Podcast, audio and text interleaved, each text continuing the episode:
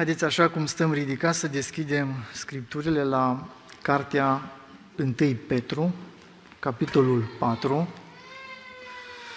epistola 1 lui Petru, capitolul 4 și să citim începând cu versetul 1, primele cinci versete. Astfel, dar, fiindcă Hristos a pătimit în trup, înarmați-vă și voi cu același fel de gândire – căci cel ce a pătimit în trup a sfârșit-o cu păcatul. Pentru ca în vremea care mai rămâne de trăit în trup, să nu mai trăiască după poftele oamenilor, ci după voia lui Dumnezeu. Ajunge în adevăr că în trecut ați făcut voia neamurilor și ați trăit în desfrânări, în pofte, în beții, în ospețe, în chefuri și în slujiri idolești neîngăduite – de aceea se miră ei că nu alergați împreună cu ei la același potop de desfrâu și vă bat jocoresc, dar au să dea socoteală înaintea celui ce este gata să judece viii și morții. Și să mai citim din Eclesiastul, capitolul 7, versetul 2. Mai bine să te duci într-o casă de jale decât să te duci într-o casă de petrecere, căci acolo îți aduce aminte de sfârșitul oricărui om și cine trăiește își pune la inimă lucrul acesta. Amin. Amin. Puteți ocupa locurile.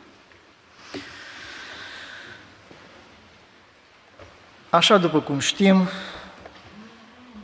suntem în continuare la această serie de mesaje din Scriptură despre pericolele care ne pot paște pe noi creștinii. Și în această după masă vom vorbi despre unul dintre pericole, și anume petrecerile lumești. Sau chefurile sau cum vrem să le spunem, despre care vorbea și Apostolul Petru în pasajul pe care l-am citit. Sigur că poate mulți se întreabă ce Uh, legătură ar fi între creștini și petrecerile lumești. Doar toată lumea știe, orice creștin știe că orice om întors la Dumnezeu, cel puțin știe că nu e bine să te duci la petreceri de genul acesta, la chefuri, să așa mai departe.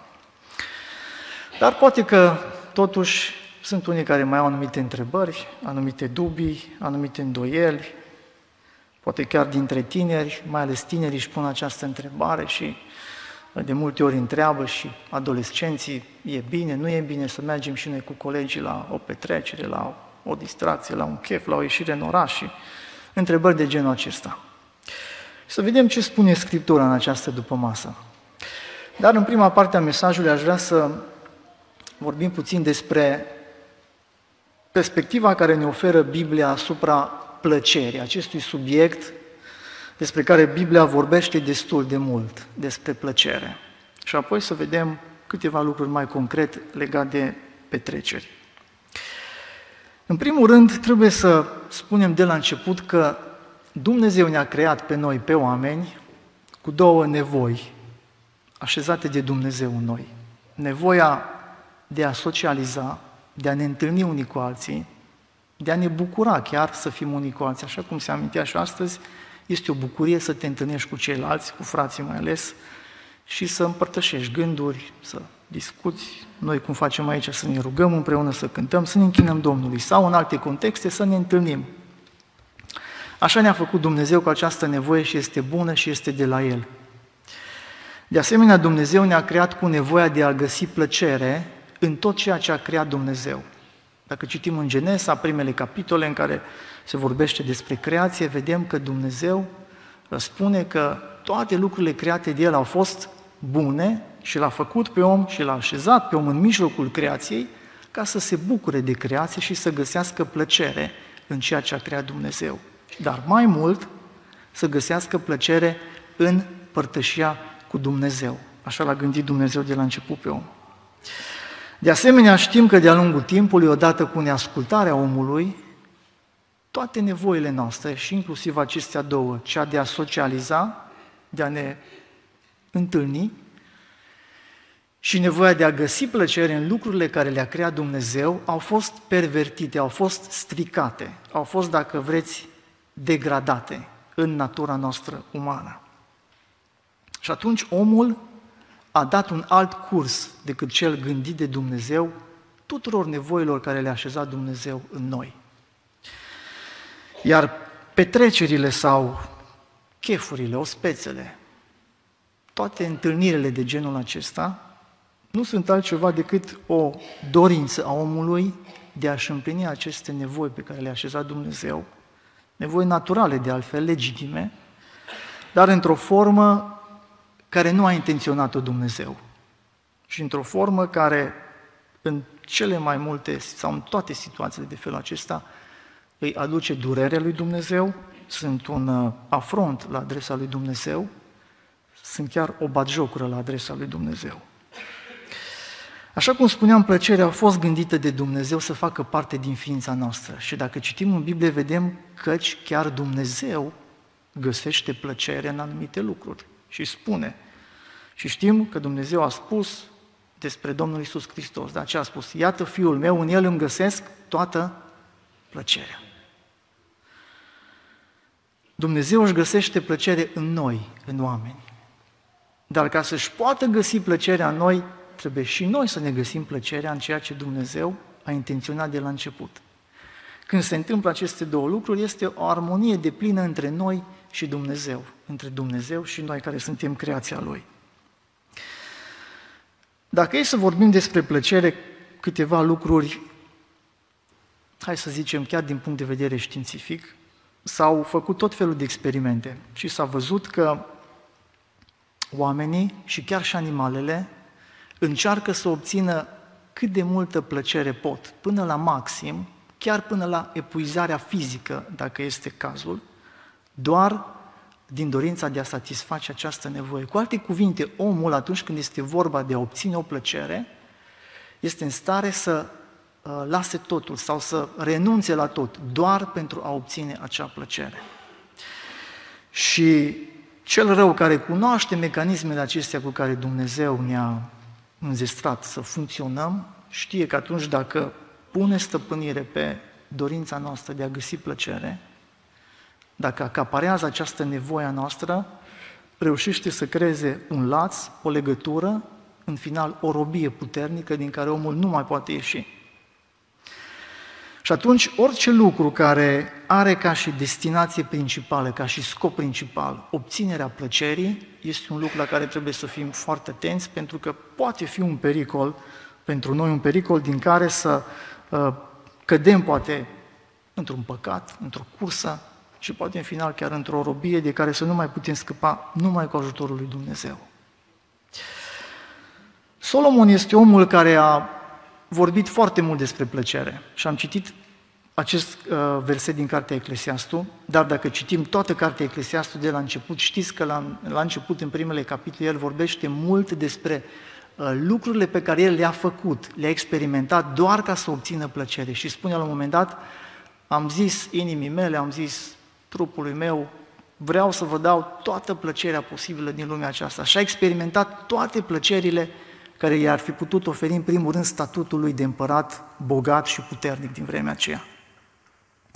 Și totuși, la finalul cărții Eclesiastul, știm care este concluzia lui Solomon, că totul este o deșertăciune. De aceea spune el, și aici în capitolul 7, versetul 2, mai bine este să te duci într-o casă de jale decât într-una de petrecere. Cuvintele acestea spuse din gura unui om care a experimentat toate plăcerile posibile, a organizat cele mai fastoase și mai uh, pompoase petreceri și chefuri din vremea aceea, ar fi un argument suficient de puternic pentru oricine își mai pune poate întrebarea este bine sau nu este bine, este de folos sau nu este de folos să particip la o asemenea petrecere, la un asemenea eveniment. Pentru că Solomon deși nu face parte din oamenii lui Dumnezeu din Noul Testament, nu l-a cunoscut pe Hristos, așa cum l-am cunoscut noi, totuși ajunge la această concluzie care este un argument foarte puternic pentru oricare dintre noi. Este mai bine să te duci într-un loc, într-o casă de jale, decât într-una de petrecere. Și el spune mai departe de ce. Pentru că acolo ajunge omul să se gândească de fapt la adevăratul scop al existenței lui. Dar mai departe, dacă ar fi să mergem în Noul Testament, ziceam că și aici se vorbește despre plăcere și Dumnezeu ne oferă și aici suficiente uh, informații și argumente ca să ne arate că plăcerea care o dorește și o așteaptă Dumnezeu să o căutăm noi este aceea mai presus de toate plăcerile pământești sau ale firii pământești, ale trupului acestea cu care Dumnezeu ne-a înzestrat. El dorește să căutăm o plăcere mai mare decât orice ai putea experimenta aici, în trupul acesta, de carne, pervertit, de păcat. De aceea lucrul care, afirmația care a făcut-o Dumnezeu, atunci când a venit Domnul Isus în lume, care a fost? Slavul lui Dumnezeu în locurile preanalte și pace pe pământ între oamenii plăcuți Lui. Noi când facem ceva trebuie să ne gândim dacă lucrul acela îi, îi dă lui Dumnezeu plăcere sau nu. Dacă Dumnezeu, uitându-se la ceea ce facem noi, găsește plăcere sau nu. Dacă mie îmi place să găsesc plăcere în ceva, îi place și lui Dumnezeu în ceea ce găsesc eu plăcere. Dacă Domnul a spus că vrea să găsească plăcere în noi și a spus că toată plăcerea Lui este în Fiul Său, în Domnul Isus Hristos, înseamnă că ăsta trebuie să fie și modul nostru de gândire. De aceea spunea și Petru aici la început, astfel, dar fiindcă Hristos a pătimit în trup, înarmați-vă și voi cu același fel de gândire. Adică gândul lui Hristos era să ne ajute pe noi să sfârșim cu păcatul, să-i spășească păcatul nostru, ca noi să nu mai fim robii Lui. Și nefăcându-ne rob păcatului, ci fiind robii lui Dumnezeu, Dumnezeu să-și găsească toată plăcerea în noi. Dar nu poți să ajungi în punctul în care să-și găsească Dumnezeu plăcerea în tine dacă nu renunți la orice plăcere de aceasta firească, pământească, lumească. Dacă e să revenim acum la subiectul acesta al petrecerilor, la ce înseamnă de fapt petrecerile. În antichitate, în toată lumea veche, toate civilizațiile, toate culturile vechi aveau această practică a petrecerilor, a chefurilor, a ospețelor, care se terminau de cele mai multe ori cu lucruri groaznice. Că aceea spune în altă parte, tot unul dintre uh, apostoli, că zice, nici nu este bine să pomenim ce se întâmplă în aceste locuri. Dacă citim cartea, uh, în cartea Isaia, capitolul 13, versetul 22, Isaia 13 cu 22, aici este vorba despre Babilon, Dumnezeu îi dă o prorocie lui Isaia pentru Babilon și spune că ei, babilonieni, aveau niște case de petrecere. Zice, șacalii vor rula în casele lui împărătești pustii și câinii sălbatici în casele lui de petrecere. Civilizațiile acestea care au trăit în vremea aceea și au construit imperii imense, au ajuns la un nivel destul de avansat, se pare, în care își perfecționaseră, hai să zicem așa, această abilitate de a da petreceri fastoase și pompoase în niște locuri special amenajate, care așa le și spunea casă de petrecere. Dar mai grav de atâtea se pare că chiar și poporul Israel a ajuns să copieze acest model al neamurilor și aveau și ei niște case de petrecere. Și în Ieremia, ni se spune la versetul 16, uh, capitolul 16, versetul 8, Ieremia 16 cu 8, îi spunea Domnul Ieremia, să nu intri nici într-o casă de petrecere, ca să te așezi cu ei, să mănânci și să bei. Se pare că și evreii, văzând obiceiurile neamurilor, au zis, hai să facem și noi niște case de petrecere. Și au uitat că Dumnezeu le-a spus, așa cum se citea din cartea Deuteronom, Domnul să-ți fie toată desfătarea ta, voi trebuie să vă bucurați în Domnul. De El să ascultați, poruncile Lui să le împliniți și atunci veți fi fericiți. Și atunci vă va, își va găsi Domnul plăcerea în voi. Toate aceste cuvinte le-a uitat. Uitându-se la ce se întâmplă în jurul lor, la ce practici au neamurile, din vremea aceea au zis, hai să facem și noi ca și ei. Și și-au făcut și ei case de petrecere. Avem de asemenea în Scripturi prezentate trei uh, cazuri celebre, să zicem, de ospețe sau de chefuri în care împărați, oameni puternici, au dat petreceri și la toate acestea s-au întâmplat lucruri rele, lucruri oribile. În urma acestor uh, petreceri au murit oameni și unul dintre ele este cel din Cartea Genesa, capitolul 40, în care Faraon spune că a dat o petrecere, un ospăț, Faraon 40 cu, uh, Genesa 40 cu 20. Genesa 40 cu 20, în care spune în felul următor, a treia zi era ziua nașterii lui Faraon. El a dat un ospăț tuturor slujitorilor săi și a scos afară din temniță pe mai marele paharnicilor și pe mai marele pitarilor în fața slujitorilor săi. Pe mai marele paharnicilor l-a pus iarăși în slujba lui de paharnic ca să pună paharul în mâna lui Faraon, iar pe mai marele pitarilor l-a spânzurat după tălmăcirea pe care le-o dăduse Iosif. Știm cu toți istoria lui Iosif, contextul, nu insistăm asupra lui. Ce vrem să subliniem este faptul că în timpul unor asemenea evenimente, a petrecerilor pe care le dădeau împărații și oamenii bogați, mai ales cu ocazia zilelor de naștere sau cu alte ocazii, își permiteau să-și arate puterea, să-și arate, să-și etaleze bogăția și să dispună chiar de, va- de viața oamenilor, a supușilor lor, omorând după bunul plac, lăsând în viață după bunul plac, crezându-se niște zei, de fapt. Din cauza aceasta, oamenii lui Dumnezeu au considerat că nu este bine niciodată să-și asocieze numele sau imaginea cu asemenea evenimente. Mai avem de asemenea încă o petrecere pe care a dat un alt împărat foarte puternic, Belșațar, și în cartea Daniela, capitolul 5, știm acel context în care Belșațar, văzându-se acum împărat, crezându-se un împărat mai puternic decât ceilalți din, dinaintea lui, Daniel 5 cu 1, spune că a făcut un mare ospăț celor o mie de mai mare ai lui și a băut vin înaintea lor.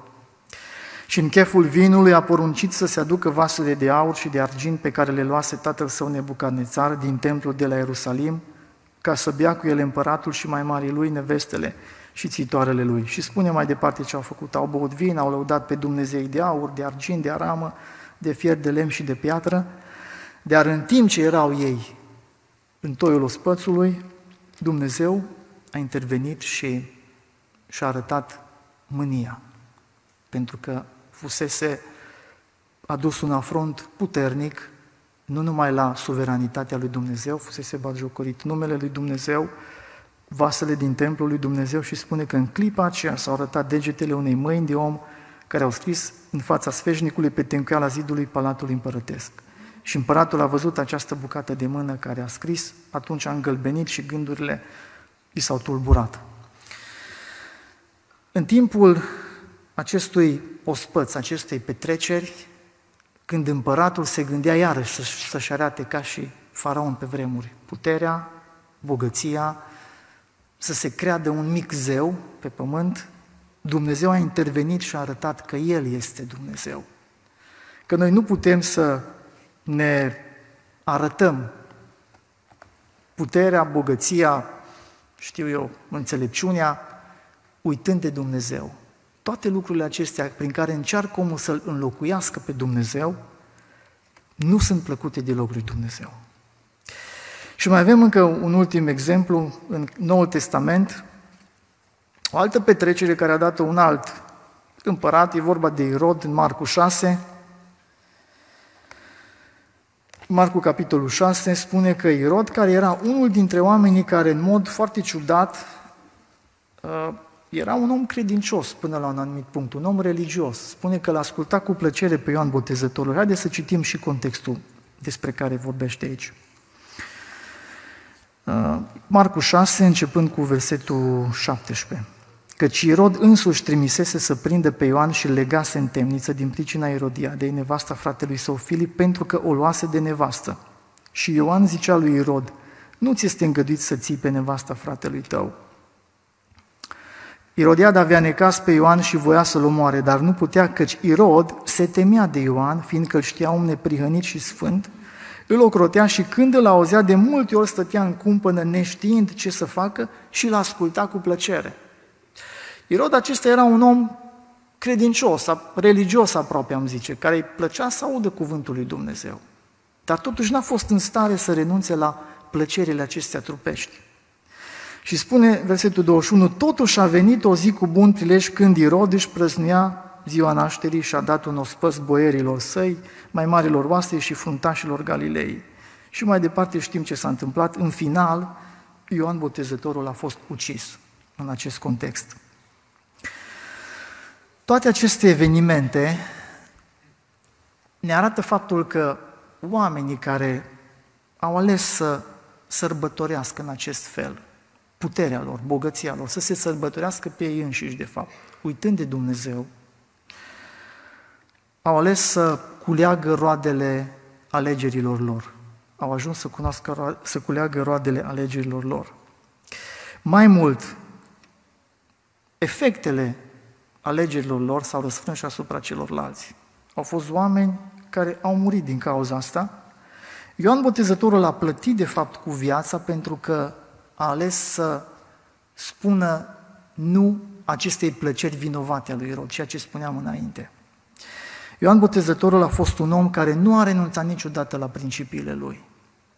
Și atunci stăm și ne întrebăm dacă niște oameni care au fost gata să moară pentru adevăr, niște oameni care au condamnat plăcerea în toate formele ei, plăcerea aceasta firească, pământească, manifestată, poate ca și uh, formă ultimă, extremă, în acele banchete și ospețe și petreceri care le organizau împărații, dacă acești oameni credincioși au fost, au fost gata să-și dea viața pentru adevăr, ce fel de creștini ar trebui să fim noi vis-a-vis de toate aceste lucruri?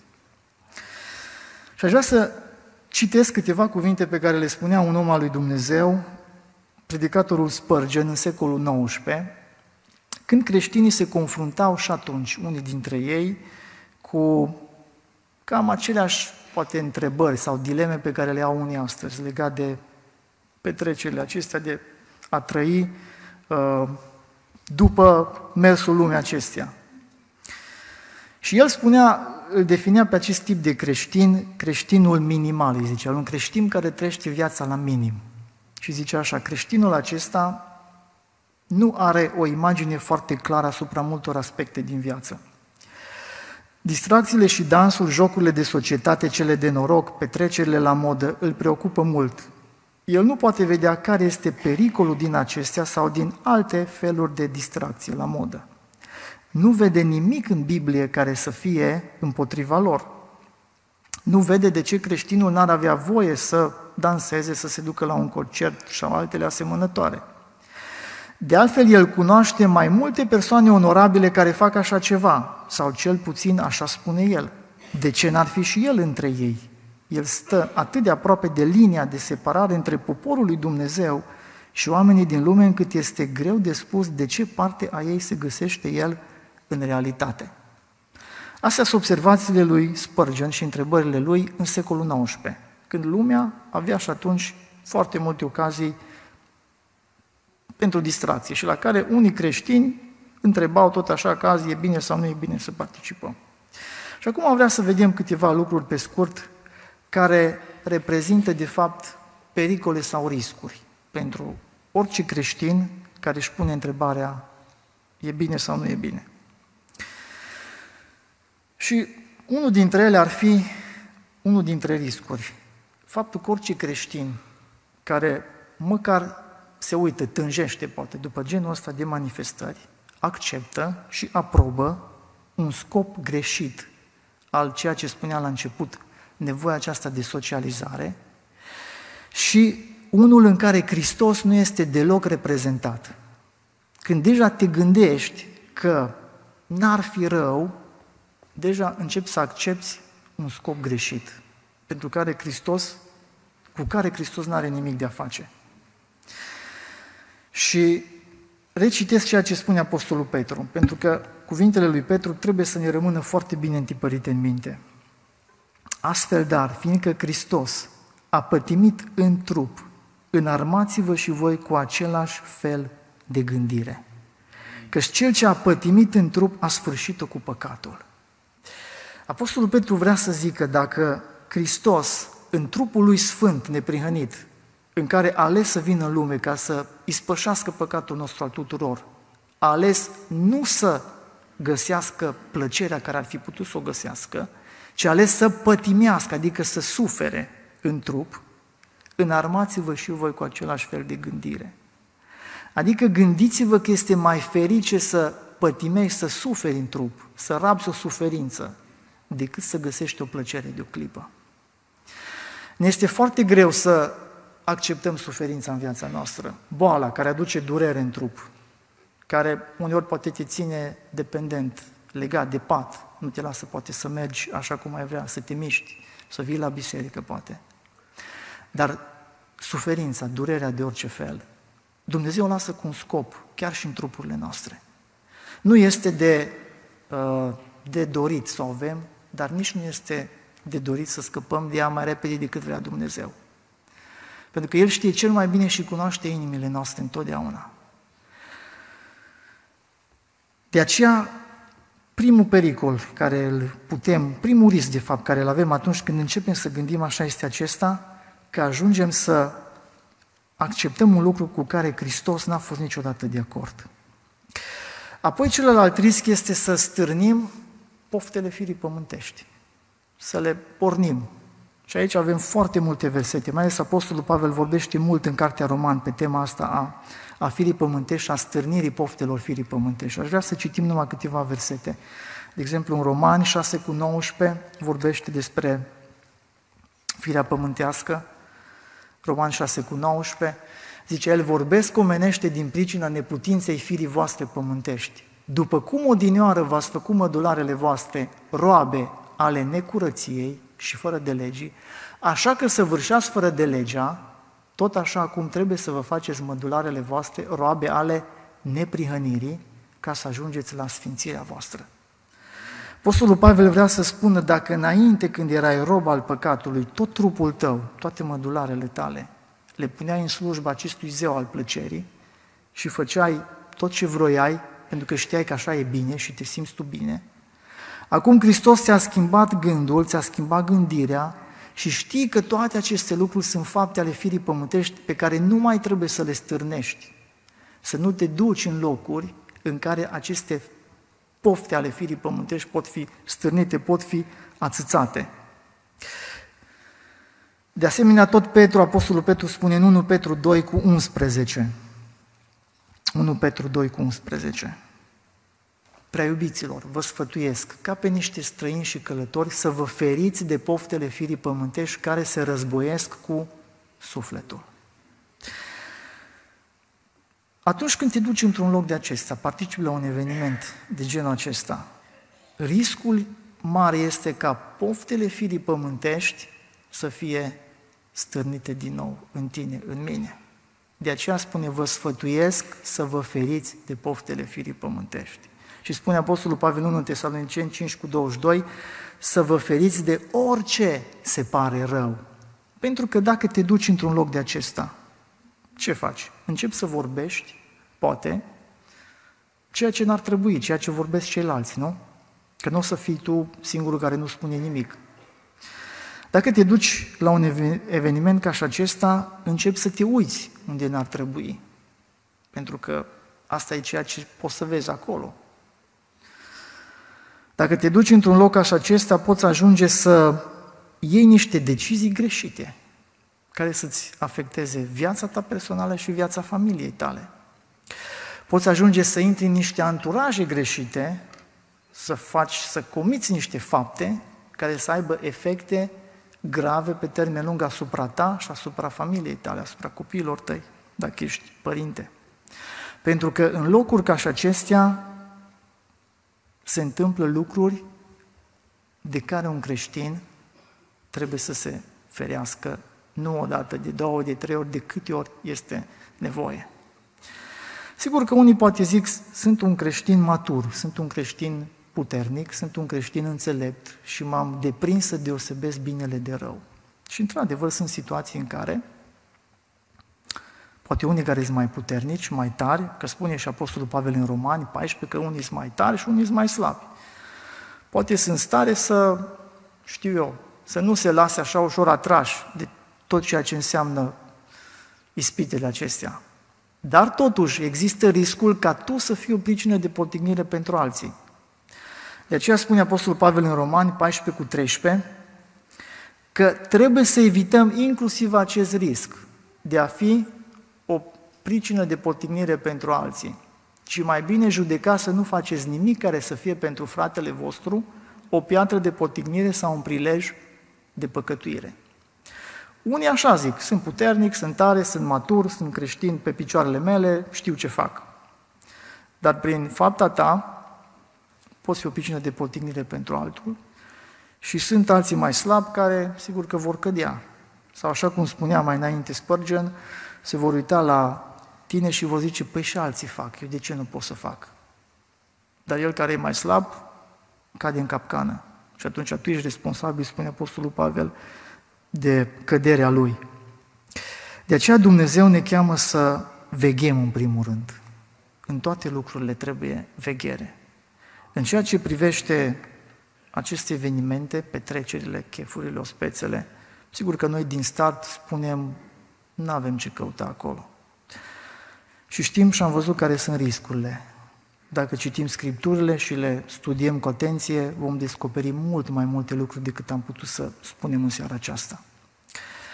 Noi știm că Dumnezeu a pregătit pentru noi, așa cum am cântat înainte de predica acea cântare, a pregătit un ospăț, o masă specială, deosebită, cum niciodată n-a fost și nici nu va mai fi un ospăț, o masă la care îți invitați doar cei care au trăit în curăție și în neprihănire. Doar cei care și-au însușit neprihănirea lui Hristos, s-au îmbrăcat cu ea. Doar cei care, așa cum spunea aici Apostolul Petru, s-au înarmat cu același fel de gândire ca a lui Hristos. De aceea dorința noastră este să ne pregătim nu pentru niște momente de fericire, de plăcere, aici pe pământ, care durează puțin și la urmă se termină poate și cu o mărăciune. Să ne pregătim și să trăim în așa fel ca să ajungem să stăm într-o zi la masă cu Domnul nostru. La o masă, la un ospăț pe care El l-a pregătit și care nu se compară cu nimic altceva. Ceea ce ar putea să facă omul. Și aș vrea să închei recitind aceste cuvinte ale Apostolului Petru, ele să ne rămână în minte și să ne fie un motiv pentru a ne apropia mai mult de Domnul. Astfel, dar, fiindcă Hristos a pătimit în trup, înarmați-vă și voi cu același fel de gândire, căci cel ce a pătimit în trup a sfârșit-o cu păcatul, pentru ca în vremea care mai rămâne de trăit în trup, să nu mai trăiască după poftele oamenilor, ci după voia lui Dumnezeu. Amin.